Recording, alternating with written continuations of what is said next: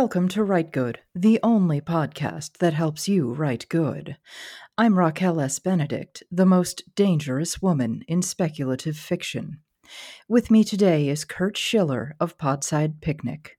In addition to having way too many podcasts and raising some very spooky children, Mm. Kurt edits and publishes Bloodknife, an online magazine that examines popular culture from a leftist perspective. Since its humble beginnings, Bloodknife has found wide readership and has been referenced in major media outlets like the BBC and the New York Times. In this episode, Kurt is going to tell us the secret to his success. How do you start a magazine? How do you run a magazine? How, how do you make a magazine work? So, thank you for coming back on the show, Kurt. Oh yeah, absolutely. A- anytime. The answer to your question is often badly in, in in terms of how, or possibly badly, but not so badly that it matters. There we go. We'll go with that. but yeah, delighted to be back. Right.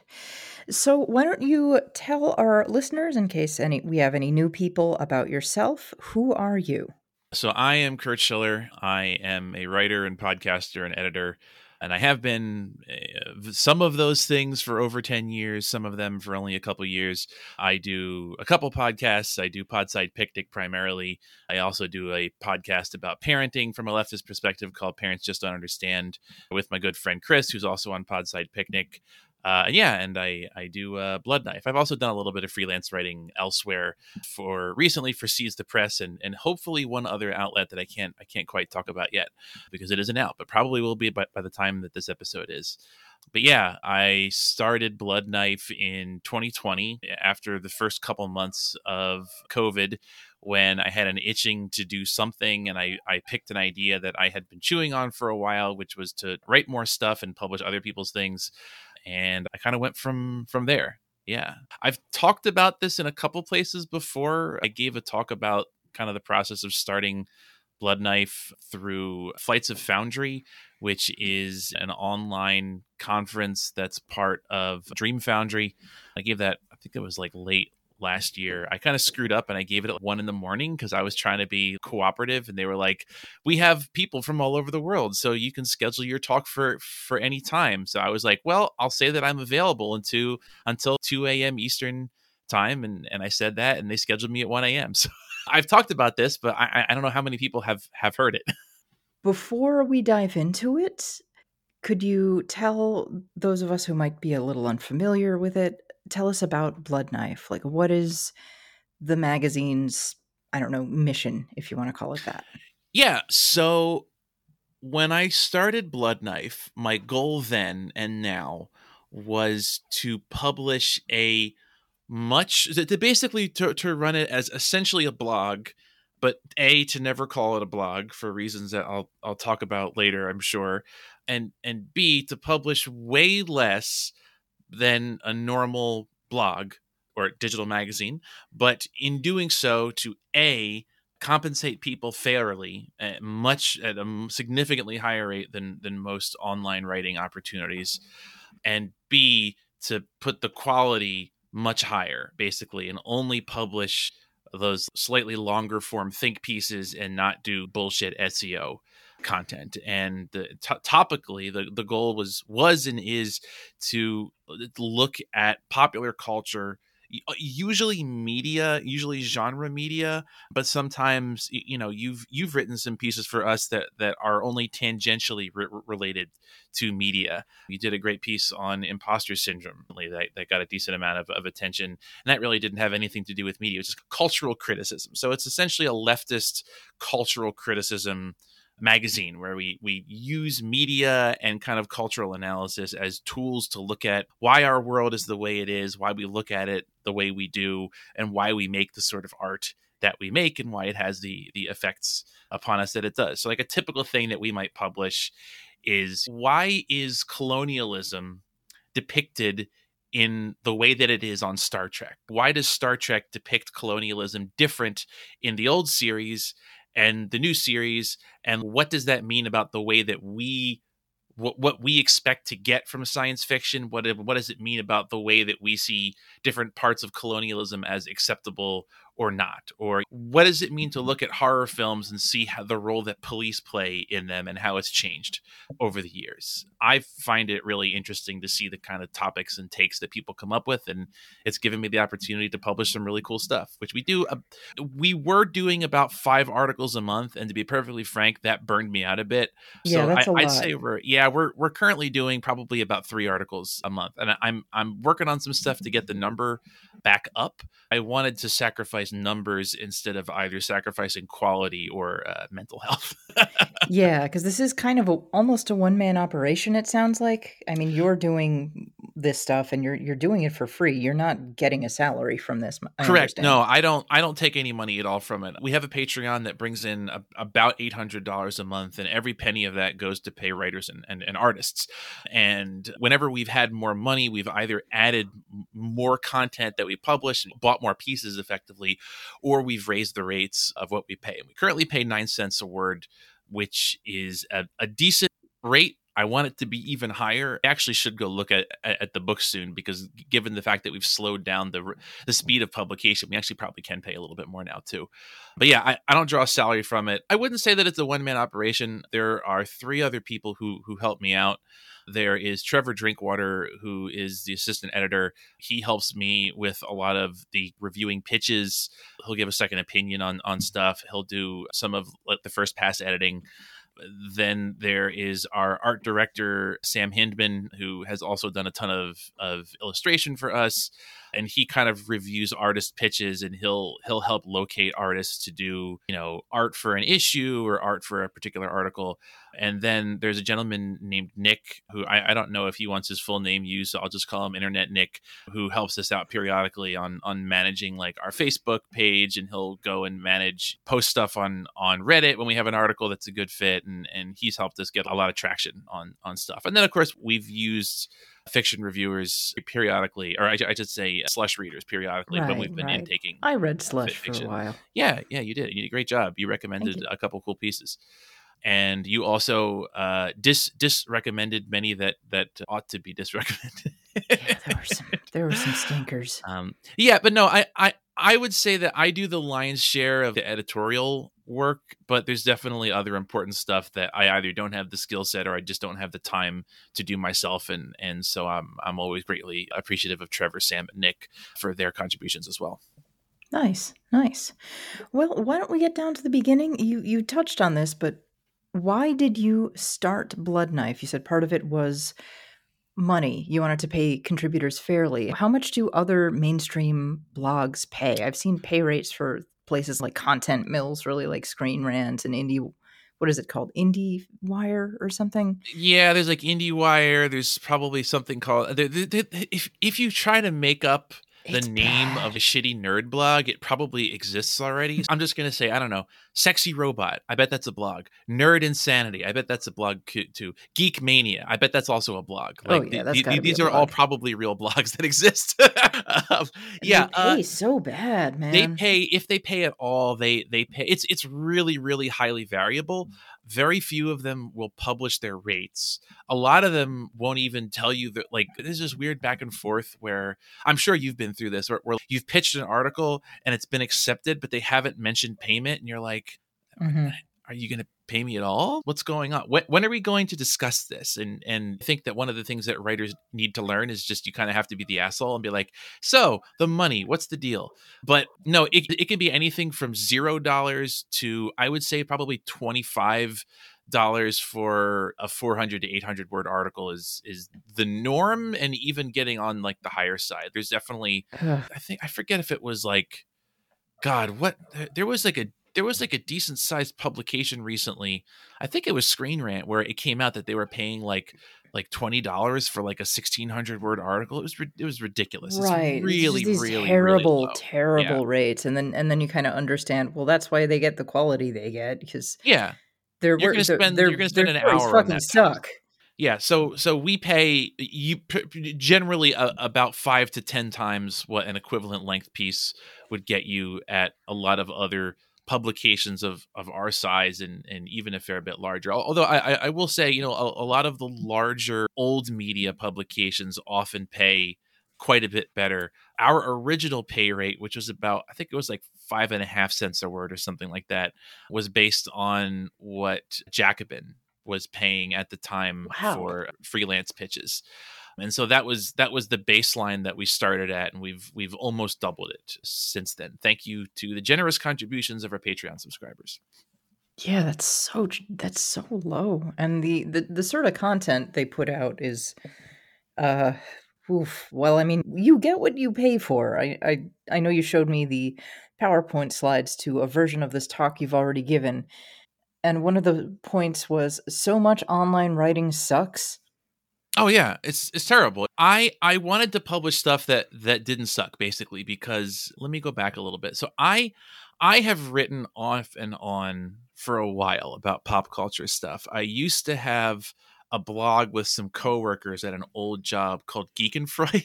And uh and I wrote stuff that's actually pretty pretty typical of what what Blood Knife would publish now. So I- I wrote something about the way that police are depicted in The Wicker Man, for instance, was one of the first pieces of pop culture writing that I put on the internet, and we did that for a little bit, and then it it, it kind of went away.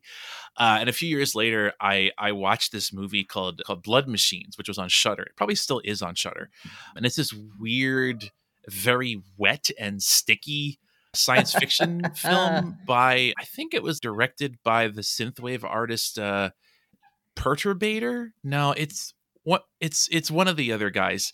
But it's very French, it's very sticky and wet. There's a lot of weird neon robots and and weird spaceships that have that are powered by these women that have been imprisoned inside of it and it's about this salvage crew that goes around and kidnaps the women out of crashed spaceships and try, and makes them get into new spaceships. It's a very strange film. And I I watched it and was like I want to write something about this, but I don't know what to do with it. I had a Substack and I was like I I'm going to be able to write one Substack article every four four months. No one's going to read that.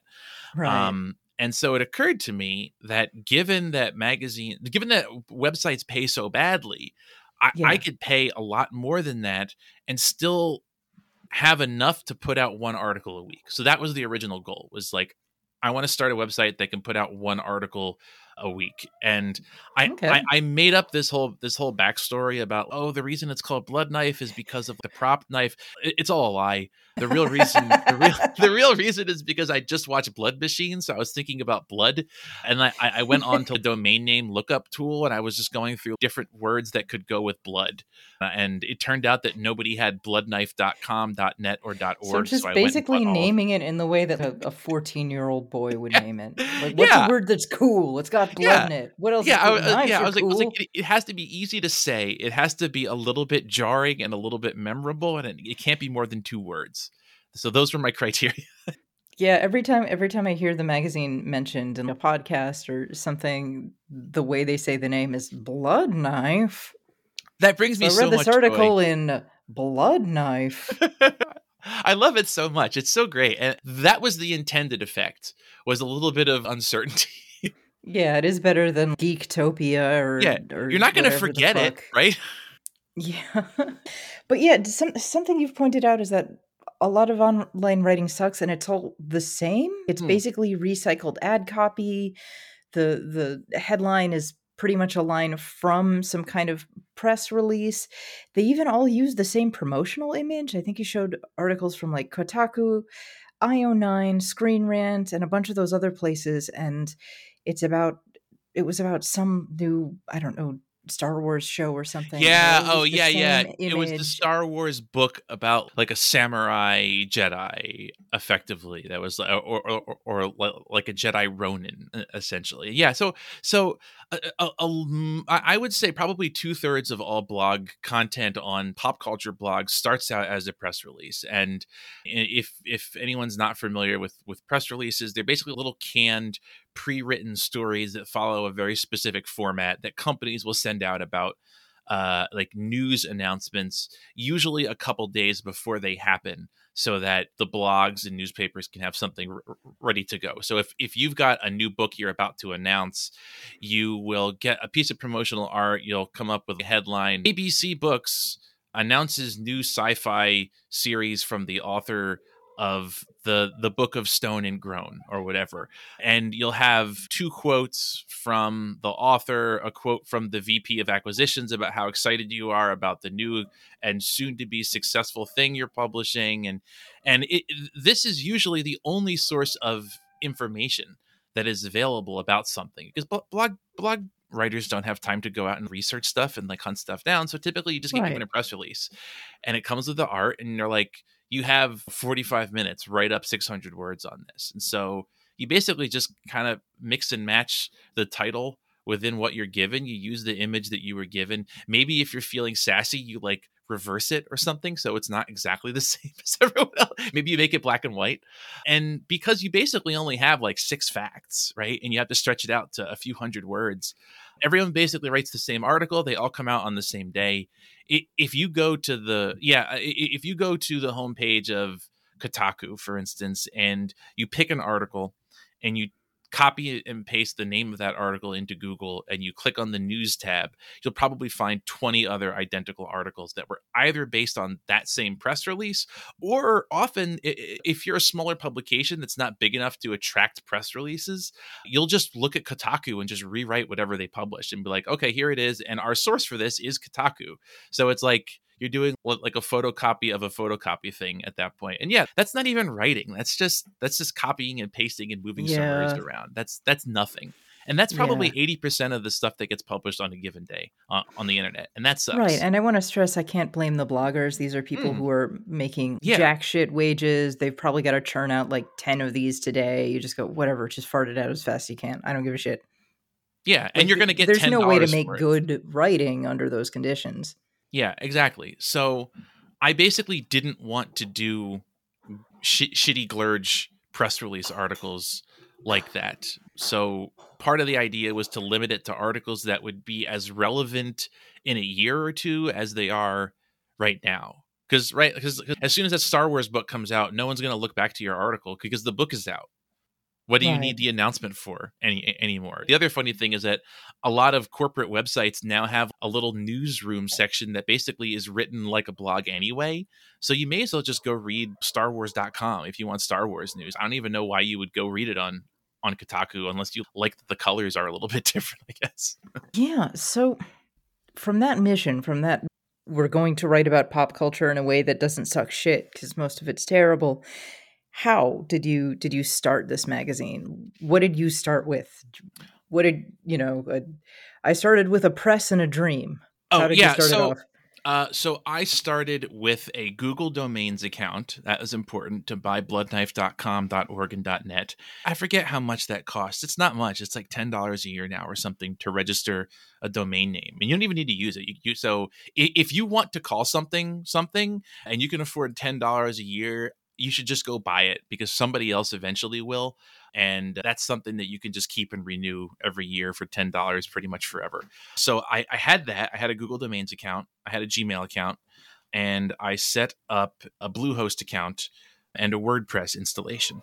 And I forget I forget how much Gmail doesn't cost anything. I forget how much the Bluehost account started. It was very low for the lowest tier, which I can't use anymore because of the the amount of traffic. But the the lowest tier was like maybe fourteen dollars a month or something. It wasn't a whole lot. Less than it's less or about the same as you would pay for like a streaming service month to month. Yeah, it's um, pretty cheap. Yeah, and then I went and bought. WordPress uses these things called themes, which are kind of like little boxed and bundled up look and feel packages. So you'll go, you can go and buy a theme from a website. I think there's stuff called like Theme Forest, I, I think, or something like Venado. I totally forget. Envato. That that's it. You know, there's there's people out there who do nothing but design themes. So there's hundreds and hundreds of thousands of them. And I just went and looked for cyberpunk themes, and I found one called I think it was called Tetsuo, and I bought it for like six, 60 bucks. And I know I, I knew a little bit about uh, CSS and web design at the time. I know more now, but I basically just lightly customized it. That that took care of most of the homepage design and most of the on-page design. I messed around with the fonts and the colors a little bit. Uh, and that was basically it in terms of of infrastructure. And it probably cost me, I want to say all in, starting up cost probably about 130 $150 nice. and then on top of that i had to i had to to buy some articles basically So the actual infrastructure of starting a website like this isn't expensive. And it's much more just about looking and finding ways to be cheap in ways that don't hurt writers and don't hurt humans. I don't give a shit if if Bluehost doesn't get my money, but I do care if I'm relying upon underpaid writers to run something. So I'd much rather cheap out a little bit on hosting and and pay people more. That seems like a much better thing to do.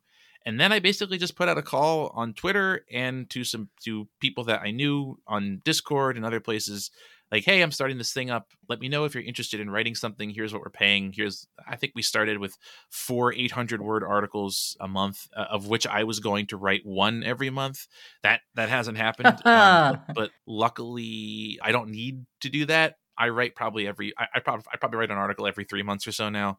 But that was that was the start, and it took about, I, I want to say from, oh, and and to Patreon because I started that before we were live. And that was important because by the time we went live, we already had 30 or 40 patrons. Um, That's cool. We, we had enough basically the same month that we released our first issue to raise our, our rates. And we, we basically back paid all the art, all the writers who were in the first issue or maybe the first two issues and raised their rates after the fact and, and paid them the difference afterwards. Nice. So yeah, it's not it's not super expensive. It was definitely a little bit labor intensive and it definitely requires like like a month or two run up to to let people know. I think one of the big mistakes that people make is like not talking about something. That was a hard mistake that I had to learn in the past.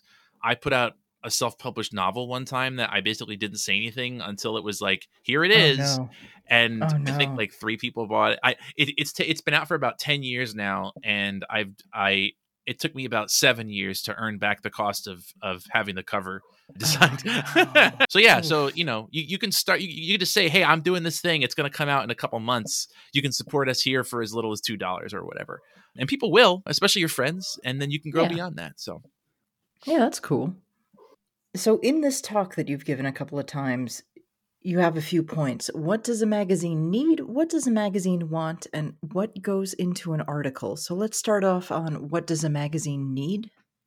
Yes. So, the first thing that a magazine needs is content obviously, because you can't have a magazine. I mean, apart from like a website, somewhere to put stuff, you need stuff to publish. So we already kind of talked a little bit about that. Just if, if you're presumably, if you want to start a magazine, you probably are a writer or editor yourself. And if not, I, I would suggest going and becoming that before you do that a little bit first before you try to start a magazine because you're gonna have to.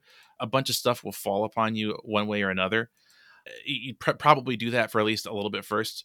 But if you have been doing that for even a little bit, you probably know a bunch of other writers, and people like writing and getting paid for it, especially. So I, I, would say just first things first is ask your friends, ask writers you like, ask writers that you don't know but you respect their writing. One of the early things that we were able to do is just ask people who I thought were good writers and I didn't really know. And I said, Hey, we're starting this thing. Would you be interested in contributing an article to us? Hmm. And a lot of them didn't, some of them did. Jamie Peck, who was of the Antifada and is now of Everybody Loves Communism, I think in our second or third issue wrote a nice little piece about like socialist witchy halloween stuff for us and getting established writers and established people to write stuff means that they'll probably post about it and they'll probably say hey check this out and that draws a lot of attention to a small and new project and even people who are well known like getting paid for their writing. It's it's surprisingly rare. yeah, well, yeah. I mean, just because someone has a hundred thousand followers on whatever social media platform, I mean, you you don't make money by tweeting. Exactly. So like actually getting paid for your work is like, oh, this is nice. All right. Yeah, and I can and, I can get paid in a way besides oh, let me put an ad for a dildo after this viral tweet.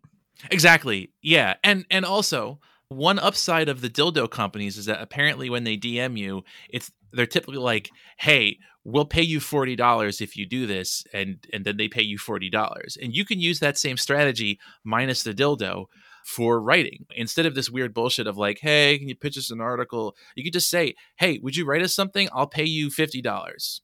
and for 600 words and just get straight to the point uh, and that's an op- that that's an advantage that as you know a, a I'm I'm presuming that if you're listening to this, you're at least socialist friendly, and I would encourage you to be more than friendly. But it's good to be upfront with labor in your limited Yeah. capacity as a boss.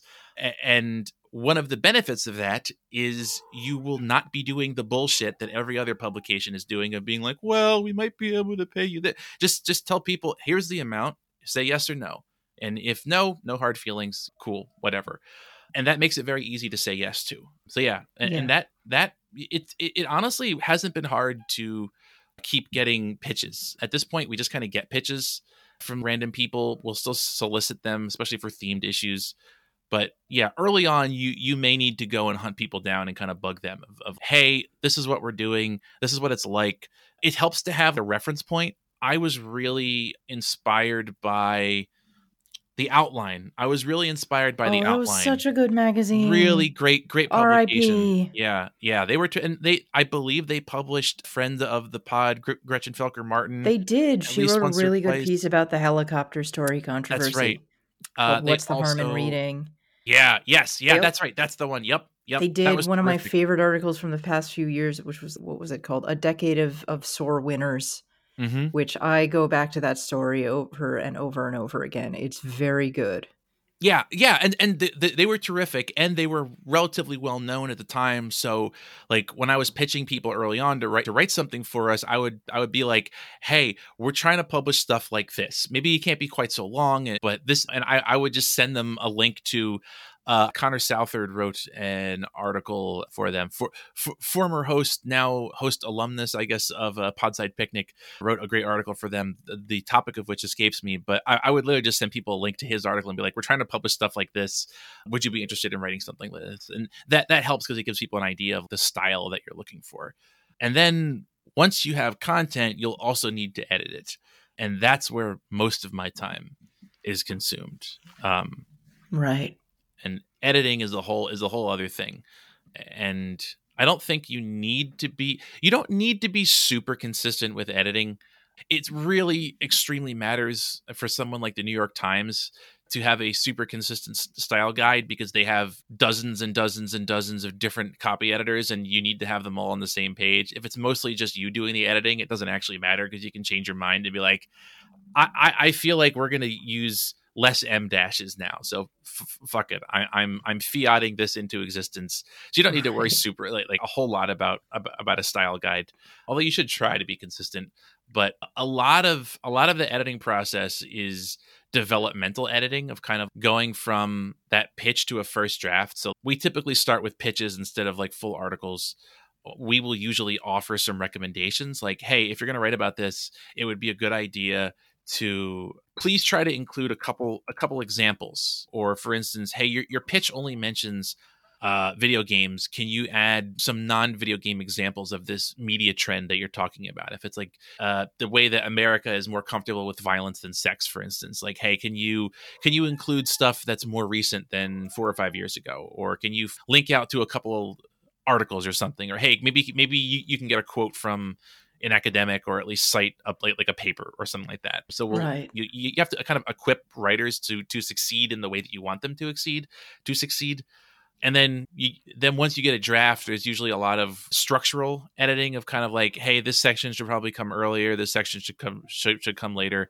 And a lot of that stuff you just kind of have to learn on the fly. Um, i worked as an editor for a couple of years in ages past so I, I- I had a bit of experience at it but it was definitely like skill sets that i had to dust off but honestly if you're even thinking about it at this level, you're already editing much more intensely than any of those nerd blogs uh, are. So you're probably Yeah, no already you're probably already w- well ahead of them.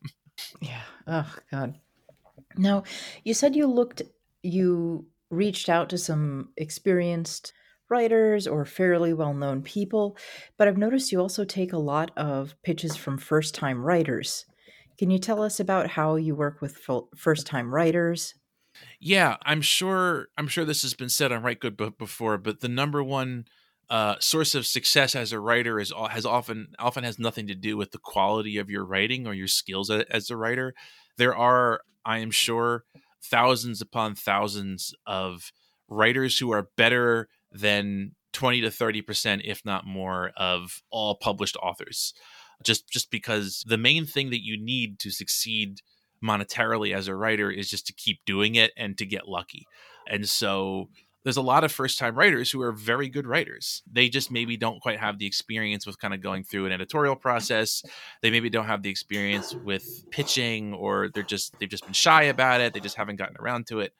So yeah, we we always encourage first time writers and some of our some of our best articles have been from first time writers or at least from first time published writers and I typically find that if it's a first time writer you usually need to spend a little bit more time interrogating the pitch and not interrogating like a hostile way, but something that something that I think often happens when you first start out writing nonfiction pieces is you'll you'll think you know what you're going to write and you'll write a few hundred words and you'll kind of realize that either your idea was half formed or actually you meant to write about something else so it's definitely good to kind of try to think through some of that with them or for them and, and ask a few questions like is their thesis interesting enough? Because we we look for right. two things. One is just is it an interesting topic? And the other one is like is it relevant? Basically like why should somebody care about this? Um, yeah why should a, somebody care? And i've noticed you try to go for something that's not the the super common obvious take. Exactly yeah. The, the first thing that i do with the pitch is just google the words in the pitch and see if the blog piece has been written before. And if there's like one other thing and it's not very good, then that that almost makes me more likely to go ahead with it. If I think that all the writing on a subject has sucked and somebody pitches me something that sounds good, I will I will 100% jump on that even if it's been written hundreds of times before because there's nothing like something that's been done badly suddenly being done right to make people come out of the woodwork. But a lot of times first time authors will have something they're very interested in, but they haven't quite thought about like why somebody else would be interested in it. And right. there's usually a reason. You just need to think of it. Like if if you publish something on a movie that came out 25 years ago, it might be a very good movie, and the topic might be very interesting, but you kind of have to find a reason that you should care about it a little bit now. And there's there's almost yeah. always a reason, right? But you have to kind of make that bridge for the reader. And usually, yeah, you got to do something yeah. besides, hey, check this out. Exactly. Exactly. Yeah. And that that's that's something that frustrates me a lot about about even like some of the better written blogs, uh, like pop culture wise. They'll just kind of be like, "This is a forgotten film from 25 years ago," and usually it's not really forgotten. It's just just not being talked about m- much, and right. th- that's not really a good way of making it interesting. You need to you need to look at like what are some things that people are doing now and does this do something different that's usually a good one you know is it something that i I've, i always like when Write Good talks about is is qu- queer art when the world was much much more hostile than even it is now towards queer people. People who managed to make very very gay movies in the 60s and 70s that's a great way to make something relevant. If there's a topic that is that is that that is much more common now and there was a film 60 years ago that talked about it that's that's a terrific way to make something relevant because then you can be like why is it different? Why does it look like this? But that yeah the, with with first time writers you, you often kind of need to get out and and push a little bit but also sometimes stuff comes in where it's just a straight up slam dunk. I've definitely gotten stuff. There, there, there have been a couple of articles where people just emailed me completed articles out of the blue, and I published them almost as is. Um, nice. I'll never say which which ones because one of my one of the things that I stuck to and try to as much as possible is that the editing process is kind of is like sacrosanct between writer and editor. So there's definitely yeah. stuff that we have published where I personally rewrote a lot of the article, and this stuff that that I have barely touched. And I, I think you kind of owe it to your writers to not give any indication. If you're the editor, you need that's the big thing actually is you are not the focus. The writer is is the focus. You need to shut up and let them write and just help them write write as as well as they possibly can. And make sure that people read it. Yeah, definitely. And and something that you mentioned about uh, first time writers, there is a lot of that not going through the system and just not knowing how to pitch. Like the first writing your first pitch is like, what? How do how do I pitch? How the fuck how do you fucking do that? But it's also if you're not a known quantity, you know, you pitch mm. everywhere. That doesn't mean you're going to get published. You almost certainly won't get a pitch accepted. And unfortunately, even if you are a known quantity, a hell of a lot comes down to do you know the editors? Yeah. Which yeah. is such a bummer yeah, it's it, it it sucks, and I mean, unfortunately, we pass on way more pitches than we accept. Like any publication, there's definitely stuff that is just not quite the right time. I've gotten interesting stuff where like we uh, whenever we have an article blow up, often one that you wrote, Raquel, we will get like 10 more pitches that are very similar. And I usually I, I almost always pass on those just because I don't want to like it's kind it's kind of already been done. I don't want the magazine to be just about one thing. Um, yeah, if you and know, it's kind of like lazily hop chasing a trend. It's exactly. Yeah. Something exactly. that's kind of neat about Blood Blood Knife is that Blood Knife seems more interested in setting new discourse instead of chasing it. Mm-hmm. Yeah. Exactly. Yeah. Yeah. Because you'll you'll never really get out ahead of discourse. Eh, at least not not by trying to chase the person that's already in the lead, right? Like you'll only ever be number two. And why would you want to be number two? You should go run a different race. That's my my confused metaphor for the evening. But yeah, yeah. My advice on pitching, whether it's Blood Knife or anything else, is uh, try to make it succinct. Like I want to write about blah blah and blah blah. Give a strong example of what you're talking about. If you're talking again, if you're talking about depictions of violence versus depictions of sex, include why it's relevant. You know, in three months ago, the the the film Crazy Sex Murderer came out to widespread acclaim. However, blah blah blah. You, you know, you want to indicate that you've thought through why it's relevant, why someone w- w- would want to read it, and they give like a very abbreviated version of your argument. And you can even say stuff like touching on academic research about the human brain's reaction to images of sex, the the writings of Truffaut, and the book The Last Girl, or something like that. I will explore this, this, and this, and demonstrate how thing, thing, thing is true for modern society. It doesn't need to be very long. Most pitches should only be like a paragraph or two at most, and it's it's still probably might not be be accepted. But the the main thing is just making it easy to say yes and give people a, an idea. What you shouldn't do when you're pitching is to email and be like, I have this idea for an article that's kind of about these two things. What do you think about that? That's usually that that that just tells me that someone needs to think a little bit more about it because yeah. they're they're be, if you do that you're basically asking asking the editor to, to tell you what, what to write about and and they're not going to do that. Yeah yeah. Now let's talk about the month to month running of blood knife. How do you put together each each issue? Like what does the timeline look like? It's changed over time but i generally try to have at least half of the articles for a given time period out being written about no less than two months before I intend to publish them. Sometimes stuff happens much faster than that, but that's that's more just just accommodating for my kind of slow turnaround time. The shortest amount of time that I think you can reasonably turn a, a good longer form piece around is probably about two weeks be, because a lot of people have day jobs and will need like a couple days to think and chew on stuff and, and get back. I would say a month turnaround is much, much more comfortable. So typically, I have a bunch of stuff where I've accepted pitches. I have a bunch of stuff that drafts have come in. I have a and and people are now waiting for my edits. I have a bunch of stuff where it's like edits are done and I need to review the final edits.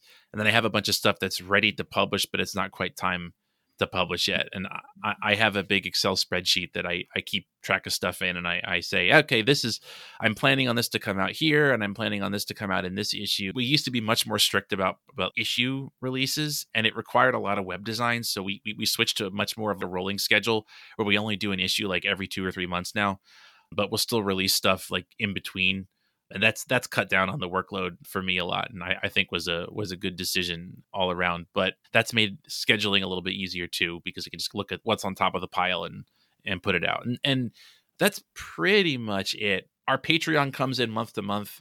I keep an eye but not an obsessive eye on on how much is coming in and i try to adjust how much we're buying for the next couple months.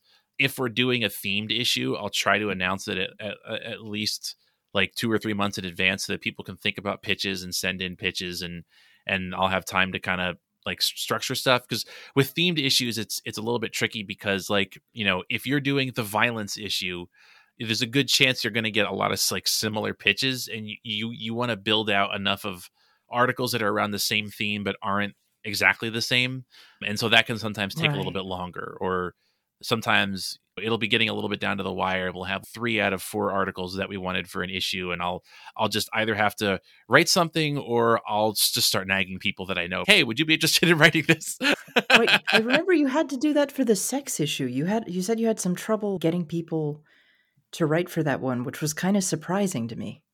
yeah I, I think maybe people didn't know exactly what we were looking for with that one but yeah i i i had to bug a few people i totally forget who i wound up bugging for that th- was Um, it Girls Guts Giallo? Was it her? Yeah, yes, yes, it was. It was. Yes. Oh my gosh, what's her name? She's she, she- she's amazing. Um, Yeah. Annie Rose Malame. Yes. Um, she is terrific, and she wrote an awesome piece about lesbian vampires. And yes, yeah. So sometimes you just have to kind of like look at people and and poke around and try to find someone who will contribute something, or or just write something yourself is always an option too. Yeah, and so that's I mean that's basically the month to month running of it. We pay people by PayPal and Venmo. I try to pay as soon as as soon as a final draft is in so that I'm not scrambling to pay people later because at that point you're going to use it, right? Like right. you bought the piece, you edited it. There's been one there's been a couple articles that we wound up killing after payment and we just said whatever, keep the money because if you if if you only publish a few articles a month, it's not worth being stingy over it. There, there's been a couple times where we had a disagreement with a writer and we just we just walked away from the from the pitch or they were unhappy for some reason and we just said okay. So we we have a policy now where if a if a piece gets canceled for whatever reason before publication but after a full draft has been written we pay 50% of the typical fee so we pay like four and a half cents a word instead of nine cents a word Okay. That's um, not and that- bad. that that was an important rule because we got into these weird situations once or twice before then where it's like we're in this we're in this uncomfortable dead zone of like there, there's there's no way out of this situation and and I don't think that us uh, or me and the writer can come to terms about this and and it makes it much more easy to just be able to be like how about this? How about we we pay you less than the full rate and you get the rights back and you can do whatever you want with it and we'll just call it even and and go our own ways. And that, that that's made things a lot easier. So i do Yeah, think you kind of need to have some some contingency plans for stuff like that because sometimes people disagree however well-meaning Right. Maybe a writer decides like, no, I I, I want to do it my way and it's not suitable for the magazine or Exactly. Yeah, yeah. There's there there was some stuff where it was like editing disagreements or like timeline disagreements. There's been a couple times when people really wanted stuff to come out right away, and and it was it was a it was an awkward discussion. But it's ultimately people have their own interests. We have their our own interests. So it, it feels better to be able to compensate to, to compensate people for their time because if they've written a draft, they've they've certainly put put time in, and it feels bullshit to just be like, whoop, sorry, thanks for the Yeah. six hours of work or, or whatever. Something else is promotion. Is uh, we spend a lot of time finding ways to promote without promoting.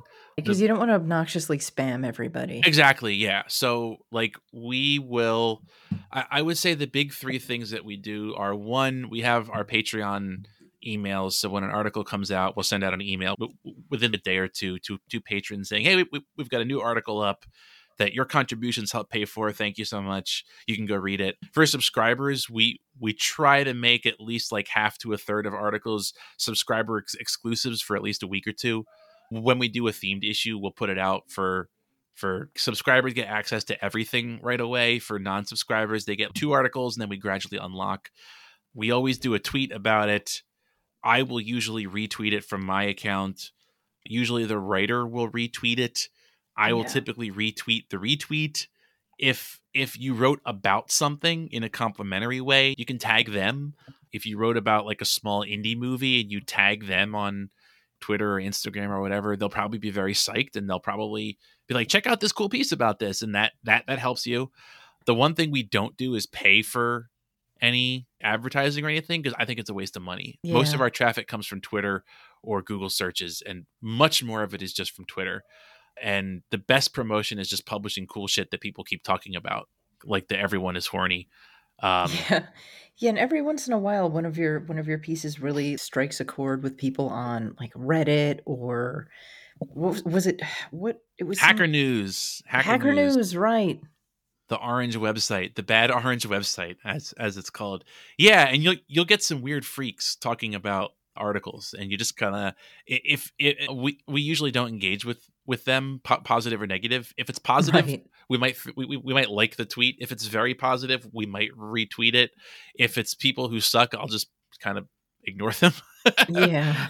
if if weird chuds want to read the art the magazine and get excited about it, that's that's on them and it doesn't it's not hurting anybody as far as I'm concerned. As long as as long as they're not like, yes, this magazine publishes tons of awesome alt right stuff. That would be very concerning. As long as it's not that, um, I, I, don't think you need to, to worry too too much about the wrong people liking liking your magazine. If it's only the wrong people, I would worry about that though. yeah. Yeah, what what it looks like occasionally is something will come out, and a good number of chuds will be like, "Well, these these these commies, I disagree with them. They're filthy communists, but they got kind of a point about titties and boobies yeah, or something I, like that. I love that. Yeah, your your articles have, have gotten a few reactions like that in, in, in particular. I, I, have to say, I always say this, but but you personally are the single greatest contribution to to our growth in in terms of an individual action. Um, wow. Because yeah, no, because I, I mean we probably get i'm guessing that we probably get one to two new subscribers a month just from people seeing your article and being like i want to subscribe to this. And that that helps to not have to worry about the attrition because we, we, we, probably lose two or three subscribers most months also. We have oh, about oh, yeah. about about 200 most of the time.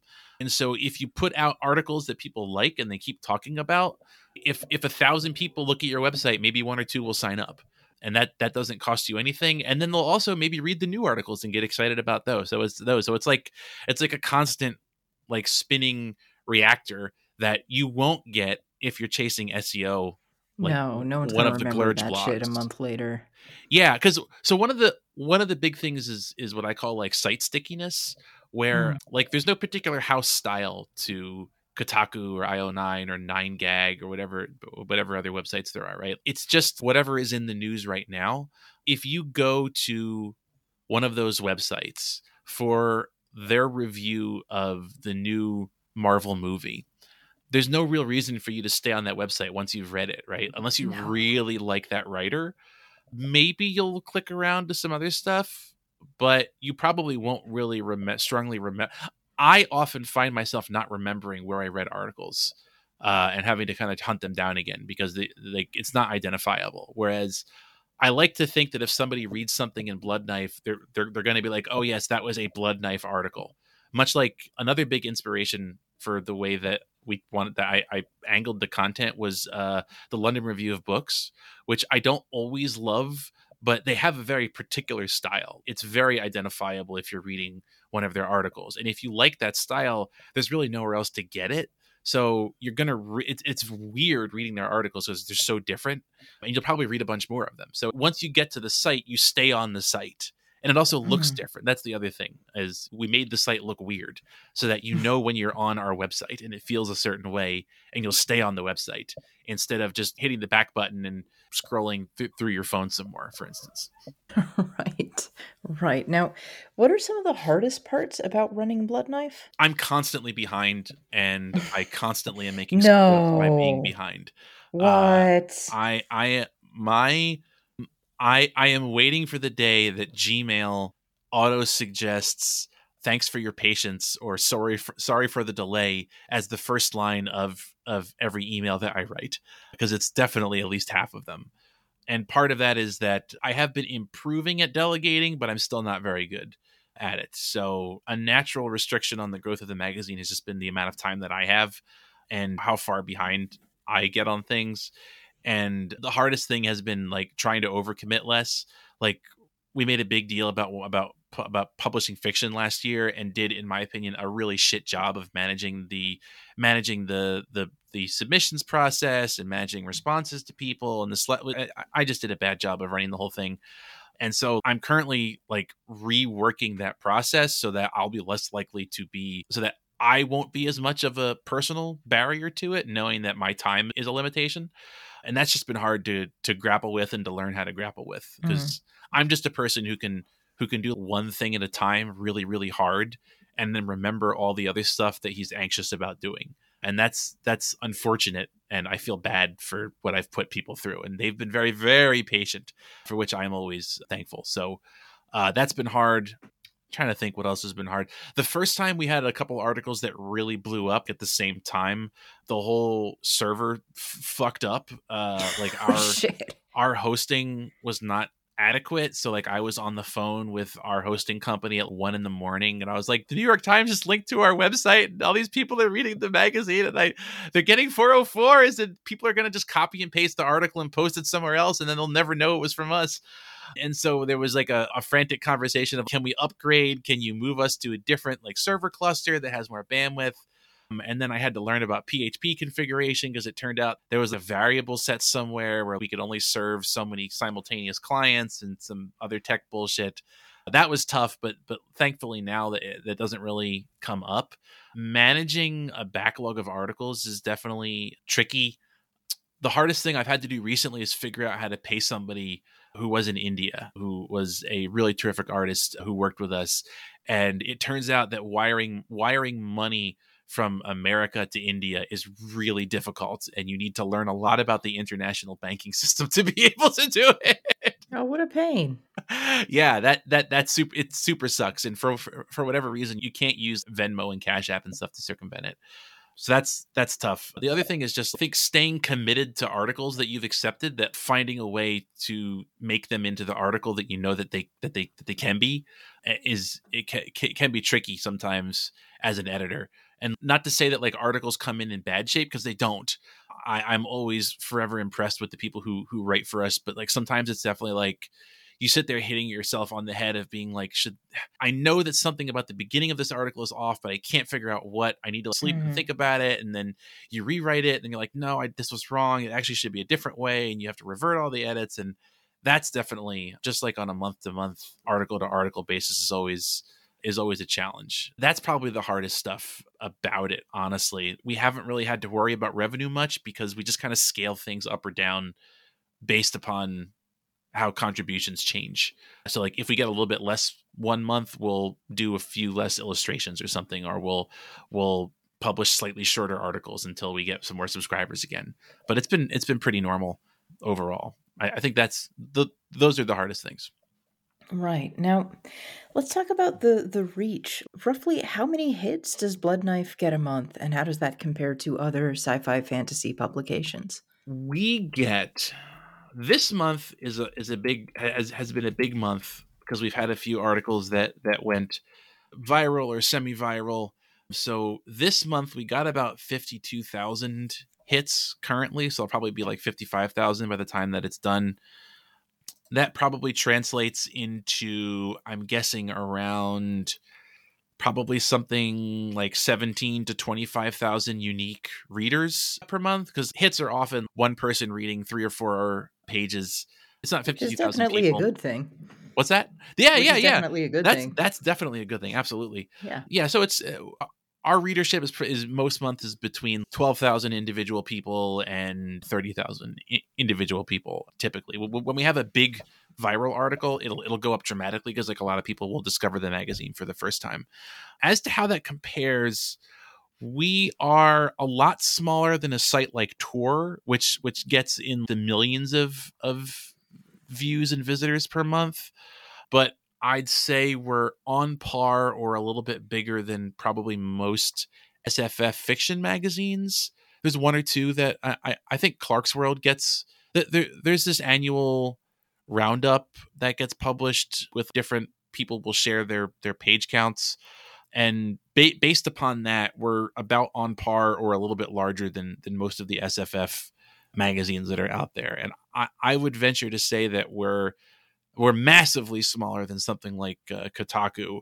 Um, oh yeah. But but we're probably we're probably bigger than a site like you know i don't know nerdwaggler or whatever the hell it's called now how did you grow readership because just just because you put out good content doesn't necessarily mean that people are going to read it. I mean, you have to somehow get lots of people to read it. So, how did you go from here's this new thing to oh, holy shit, we're getting a lot of visitors suddenly? So, for the first about five or six months of the magazine, we had very few visitors. Like, I think I think our first month where we got more than a thousand was the third issue or so, like more than a thousand page views. So that that sucked to look at that number and be like, well, I'm just gonna not think about this. And so that's my first thing to, to, that I always tell people is if you start a new online project, you have to be prepared for nobody to notice it for six months that's usually for whatever reason it seems to take about six months for for people to notice stuff and for stuff to start to grow. And i'm sure that's a combination of something to do with google rankings and something to do with just uh, i don't know a critical mass of people noticing it. The biggest way that we grew it initially was by getting known quantity people who were good writers to contribute. So i mentioned jamie peck already Leslie Lee III of uh, Struggle Session wrote a couple of articles for us that were awesome.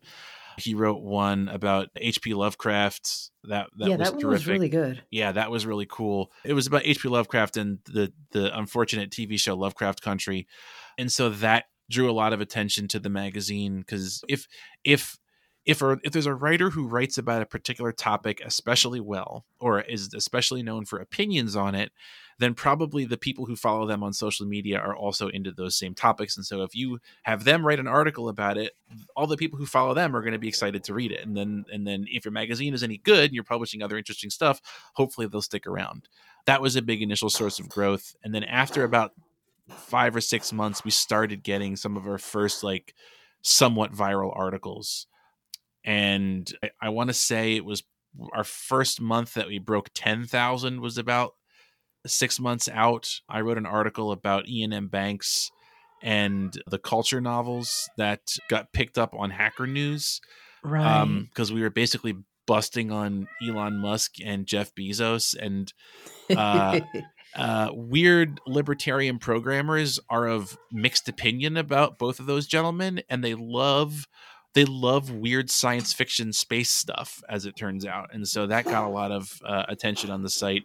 Not all of it positive. And then there's another article that is totally escaping me. But then, then your article on everyone is beautiful and no one is horny really blew up, and that that took us from getting ten thousand a month to I think that month we probably got like two hundred something thousand visits in, in that month yeah, I know. He, Harley's she should very be. proud of this magazine. Yeah. He's saying good for you. and then it, it tapers off, but it's never it's never tapered off completely. People there's a few articles now that are out there that people people repeatedly talk about. Your there's like two of your articles that are like that. There was a a uh, Gnostic horror um uh, yeah, yeah, yeah, remember that by, one? Um, buh, buh, buh, uh, I'm totally blanking here. I'm so bad at like people's. You publish these. Names. You should know what Kay they're Halloran. called. Kurt. Hey, Kay Halloran. I know people's Discord names. I don't know. it's not even the names. I know people's Discord like avatars and they're they're like email avatars. Well, it's written by a guy who who has a picture of Zangief. yes, it's written by that guy. Yeah, yeah, yeah. Uh, Kay Halloran wrote this, this excellent piece on Gnostic horror that still gets talked about periodically, and so we have stuff that just kind of makes the rounds now. And as you yeah, build how, up, how to summon the devil, it sounds like has gotten. oh, that's gotten good. that. It, if you search on Google for like how to, su- let, me, let me just double check how to summon the devil. It is now. It is currently the second res, the second result on Google after demon summoning in the supernatural fandom wiki. So it goes back and forth between like first and second. Um, That's cool. yeah, so like we get Google traffic from that. Basically, what happens is as you publish memorable articles, people will remember them and keep talking about them, and you'll see them. You're, you're basically building up like the floor, right? So our floor, if we put out nothing, our floor is probably twelve to fifteen thousand. I would guess for the month, just from stuff that we've already got out there from people looking at it. And it's very rare that we don't publish anything in a month, but it it it did happen once, I, I think, and we still got in the teens of thousands. So just That's as you publish more memorable stuff, that that goes up and up and up gradually over time. And there's a rollover effect, right? Where like as you publish more good articles, people will read that and go, "Oh, I wonder what other articles are on this site," and then they'll see another good article and they'll read that. And so the more stuff there is, the the more the site gets gets read. It just kind of grows. But if if you don't publish good stuff, it won't it won't grow. Is or, or you'll have to like force it to grow and do weird shitty ways. Now, how long did it take for you to get into the black? In other words, to stop operating at a financial loss? About a year mm. before we but but, but that, that that that was self-inflicted to, to be honest because we we raised our so so our first goal was I wanted to raise our rates to at least 8 cents a word was like a number that I had in my head. And so we we raised our rates f- faster than we were bringing in r- revenue. So so basically, I, which I, I view as like reinvesting in in the magazine effectively. It was about a year before we we we reached the amount that I was comfortable paying, and we just we didn't increase the amount of uh, stuff that that we published, and I let it kind of break even and again that was that that happened shortly after your uh, sex article came out. We were we were getting close, and that that really pushed it over over the edge. But I, I would say, I'll be totally honest. I I was burning about $160 of my own money a month when we started, which I don't think is that bad because we, we were paying at the time about $40 for an 800 word article. And mo- most of our articles are longer now, and we pay a bit more than that. I think we would probably pay about $70 for an 800 word article now. And so you, you kind of have to be you have to be ready to to lose a little bit of money. But to my mind, it was worth $160 a month to put articles out there that I wanted to read anyway. Um, yeah. and I had it, so I spent it on that. And and so, but but yeah, now it's it's self sufficient, and I don't really. I mean, I I subscribe to my own magazine, so I put ten dollars a month in. But apart from that, I don't put any money into the magazine eh, eh, or at least it's not losing me money personally any longer. It's nice. all from from from a Patreon now. Nice. I think Patreon, as sh- shitty as it is in some ways, solves a lot of problems for revenue collection for a project. Yeah, like definitely. This. Yeah, and I, I mean, I, am sure you've been th- through the same thing with Rite Gud, where it's like, it, either you can worry about credit cards and a mailing list and all this other bullshit, and signups and unsubscribes and blah blah or you can just use patreon and just deal with the fact that they're not perfect and they're kind of annoying in some ways. I have to say though i posted in a in an editor a magazine editor mailing list one time and i was complaining a little bit about the cut of patreon which comes out to like around 17% i think after taxes and all their all their extra bullshit fees and the reaction that I got was, you only pay 17% to your platform pr- pr- provider? That's nuts. Because the stuff like like Amazon Newsstand or whatever it's called and those kind of digital publishing platforms often take as much as 50% of the cover price. So paying Patreon 17% isn't isn't that bad. Uh, all said no, and done. That's not so bad. I would encourage people to use it until you feel like dealing with the the bullshit of getting off of it. We'll need to move off of it at some point, but not but not yet, and it'll be a pain in the ass when we do. Yeah, you got to be really big to the point. I think. Mm-hmm. It's not anyway. worth the seventeen percent, which not, for us is about. Right God, I, I don't know. That's like sixty dollars a month, maybe. I'll pay sixty dollars a month. That isn't even my money, so that I don't have to deal with that bullshit. Yeah, your your I mean your Patreon it says it's seven hundred ninety dollars a month. That's not Yeah. That's not a ton. That's it's not it's that's not, not that's not worth the extra hassle. Oh, oh, if I can give one more piece of advice, you have to ask people to subscribe. You don't have to be a pain in the ass about it, but you have to remind people. Like put a button that says subscribe, yeah. mention that you can subscribe. Even if you don't get even if people don't get anything from it, what what I so something I found is that people people may subscribe because they want to get a thing, but they'll stay subscribed usually just because they they just like supporting something that they enjoy. Like people don't yeah. like some people definitely are like I want this thing and I've gotten this thing and now I'm now I'm now I no longer want it anymore and now I'm done.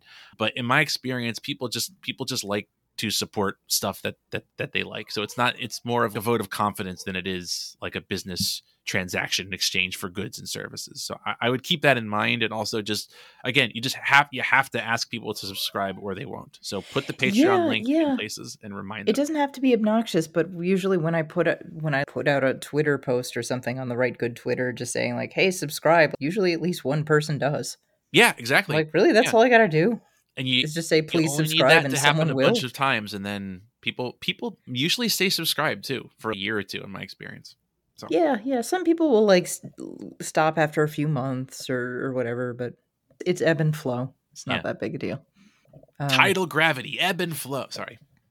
So let's talk a little bit about the influence Blood Knife has had. I, I know you started this magazine because you want you saw the state of publishing, especially about pop culture, especially about geek culture, and just what a disappointment it was. Mhm. Do you think Blood Knife's relative success, or at least the fact that some of its articles have gone viral and have gotten a lot of attention, do you think that has had any kind of influence on other platforms, on other blogs, on the way that people might start writing? Maybe a little bit. I think that the biggest influence it's had is allowing stuff, is like giving a spot for a certain type of article that people wanted to write, but they couldn't get published anywhere. And I, I, I think that these kind of swing for the fences, weird pitches. I, I love accepting weird pitches where it's a weird, fucked up concept. Like I'm going to look at what it means to be human through a 17th century illustrated encyclopedia of bugs or something completely bizarre and off the wall. I love stuff Or- like that. Or I really liked Maddie's uh, topic, which was comparing sort of gender in portrayals of Faustian Yes! bargains. Yes! That's a really fun. That's a really interesting topic, and it was something I hadn't, I haven't seen Yeah. that explored before. But when she mentioned, it, I'm like, hey, yeah, you know what? it made perfect sense. Yeah, exactly. As soon as I got that pitch, I was like, that makes perfect sense. It's about it's a it's about a dude who does a bunch of stuff and then and gets ultimate power and then does a bunch more stuff because he like wants this woman in like a weird fucked up way and, and yeah, it's a very gender s- story. There's a lot of there's a lot of gender up up in that story. And yeah, I, I had never seen it written about. So I, I think that's probably the biggest influence is just giving getting some of these articles out there in the world that probably wouldn't be otherwise. I But but there's clearly an audience for them. There's clearly an audience. A couple of them have really blown up. people people like reading this stuff there's an audience of weirdos out there who have real big brains who like fucked up weird movies and comics and video games and and there's there's a lot of smart fucked up people out there and i i hope slash would like to think that that's our audience is like smart fucked up people Yeah. i think you should never become convinced of your own importance so i'm i'm i'm i would say largely no probably hasn't had much of an influence I will say that a couple people have me very nice stuff about how they were starting a project and they were inspired by by what we were doing. That's always very nice. And so I we we've definitely I, I've definitely gotten a couple messages like that. So there's definitely some people who saw what we were doing and were like, I want to do something similar. And oh, there was there was that weird little uh, zine called I think it was Very Online. that was cool. That was inspired by that short flash fiction piece by June that you published, mm-hmm. Yep. or at yes. least part of it. Because I remember when they were soliciting, they were looking for submissions, and they had a list of like, here's the kind of story we want, and one of them was June's story. I sexually identify as the I sexually identify as a helicopter controversy. Yes. Yeah. Yeah, yeah, yeah. And that was super cool. We got a we got a great reaction to to that story. And that was a cool piece to that was a very cool piece to to, to publish. Um, yeah, I like that. That was your first published that was our work first of fiction piece of too. It's fiction. just basically announcing if, if you're a fucking dipshit, you're not gonna write for I, us. I heard that somebody I, I heard through the grapevine that there were one or two people who who were mad that, that we published something like that and said something to the effect of well I guess you can tell what kind of publication this is. To which I say I, I hope you can. I don't know yeah, this is, I don't this is where you're like the bearded Chad guy Wojak going yes, yes. yeah exactly.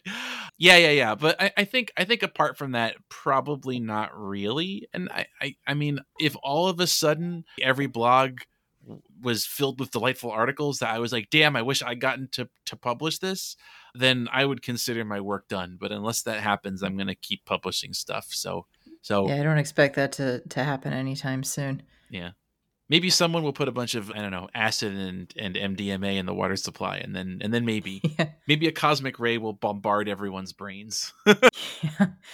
Or more likely, Tor will keep trying to produce watered down copies of your articles. I Ah. know they did one for Everyone is Horny.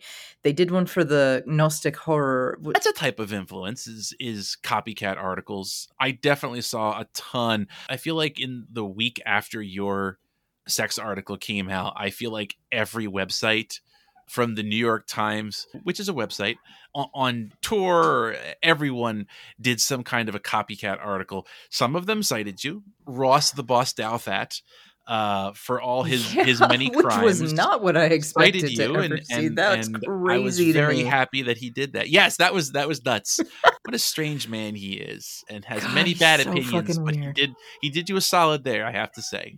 I yeah, I get I, I gotta I, I I gotta hand it to him for that. But I think to an extent, unless people are being very egregious, he can't really do much more than than grouse about it and be a little bit sarcastic on on Twitter. My point of view is that if people link back to the original article, then hey, Yeah, yeah. I mean, like we both know that ninety percent of content mills is just imitating other people, and I feel like as long as you include a link to the thing Yeah. that you're that you're sort of riffing on, like okay, that's it's fine. fair. It's fair. And honestly, if everyone's talking about an article, ultimately they'll go read the original one anyway. So, uh, what, like, Yeah. whatever. Maybe that's another form of influence, I guess. Yeah. Right, Harley? Yeah, that's right.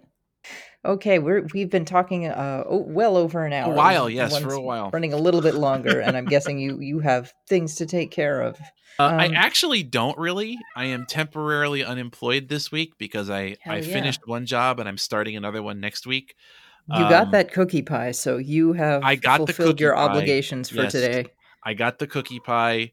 I finished a a a a secret project that I was working on that is done, and uh, so I'll probably just go play video games. But I am I am getting tired great. and less coherent, Yeah, so I should log off because it is cat treat time. Mhm. So I and that cookie pie kids. is calling my name. Yeah, you got to eat that cookie pie. All right. so before we go, where can our listeners find and support you? bloodknife.com and patreon.com slash bloodknife and if you pay me enough money you can request a themed issue and it can be totally stupid or it can be really intellectual and cool we published a satan issue earlier this year Yeah, and someone pretty metal. requested can you do an issue about satan and i said anything about satan in particular and and the response was nope just something about the big man quote unquote the big man i said all right i can do that well, thanks to that person. it was it was it, it was it was a cool issue yeah Yeah, it So, yep. was. It was really good. and uh, I'm I'm on Twitter. The magazine account is at, at Bloodknife Mag, and I am on there as at Mechanical Kurt, like Mechanical Turk, but with the letters swapped around because that's my name. Yeah. Well, thanks for coming on and and telling us about the ins and outs of running a successful indie internet magazine. Yeah, absolutely. And and if anyone has questions or wants advice or whatever, feel f- feel free to annoy me by by email or DM or whatever. I think my DMs are probably open. They usually are. Uh, you can email me at kurt at bloodknife.com, Kurt with a K, knife also with a K, and um, dot com with a C. So feel free to email me and, and uh, pester me. Well, thanks very much. And thank you all for listening. That's all for this episode. If you like what you heard, head to patreon.com slash ritegud and subscribe. Until next time, keep writing good. This has been Rite Gud with Raquel S. Benedict. Hosted by Raquel S. Benedict and produced by Matt Keeley for KS Media LLC. Theme song by OK Glass. For comments and concerns, please write to us at ritegud at kittysneezes.com. That is R I T E G U D at kittysneezes.com. If you'd like to support us, please visit our Patreon at patreon.com slash rite gud. This has been a Kitty Sneezes production. kittysneezes.com in color. And that's my cat throwing a fit, just for, for no reason whatsoever. That's what that thumping is. She wanted to get into the closet. Very good, honey. I hope it was worth it. It it wouldn't be a podcast without her.